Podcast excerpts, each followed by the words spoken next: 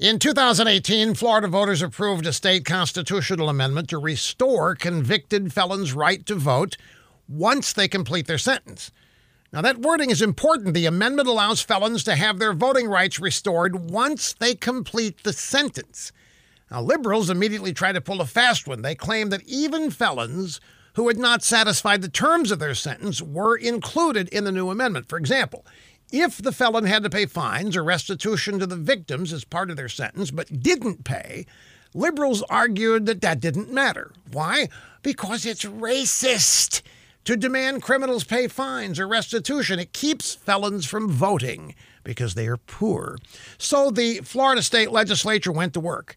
They passed a law clearly stating felons had to complete their sentence in full, including paying fines and restitution as required before their voting privileges would be restored. The liberals sued them, and last Thursday they lost. The Supreme Court ruled that Florida can compel felons to finish their sentence in full before voting privileges are restored. And the liberals are outraged as usual. They were counting on the criminal vote to put them over the top in the November elections. Felons are one of the Democrats' most important voting blocs. Hillary desperately needed them. The criminals know it, and now they're frozen out, at least in Florida. Good riddance.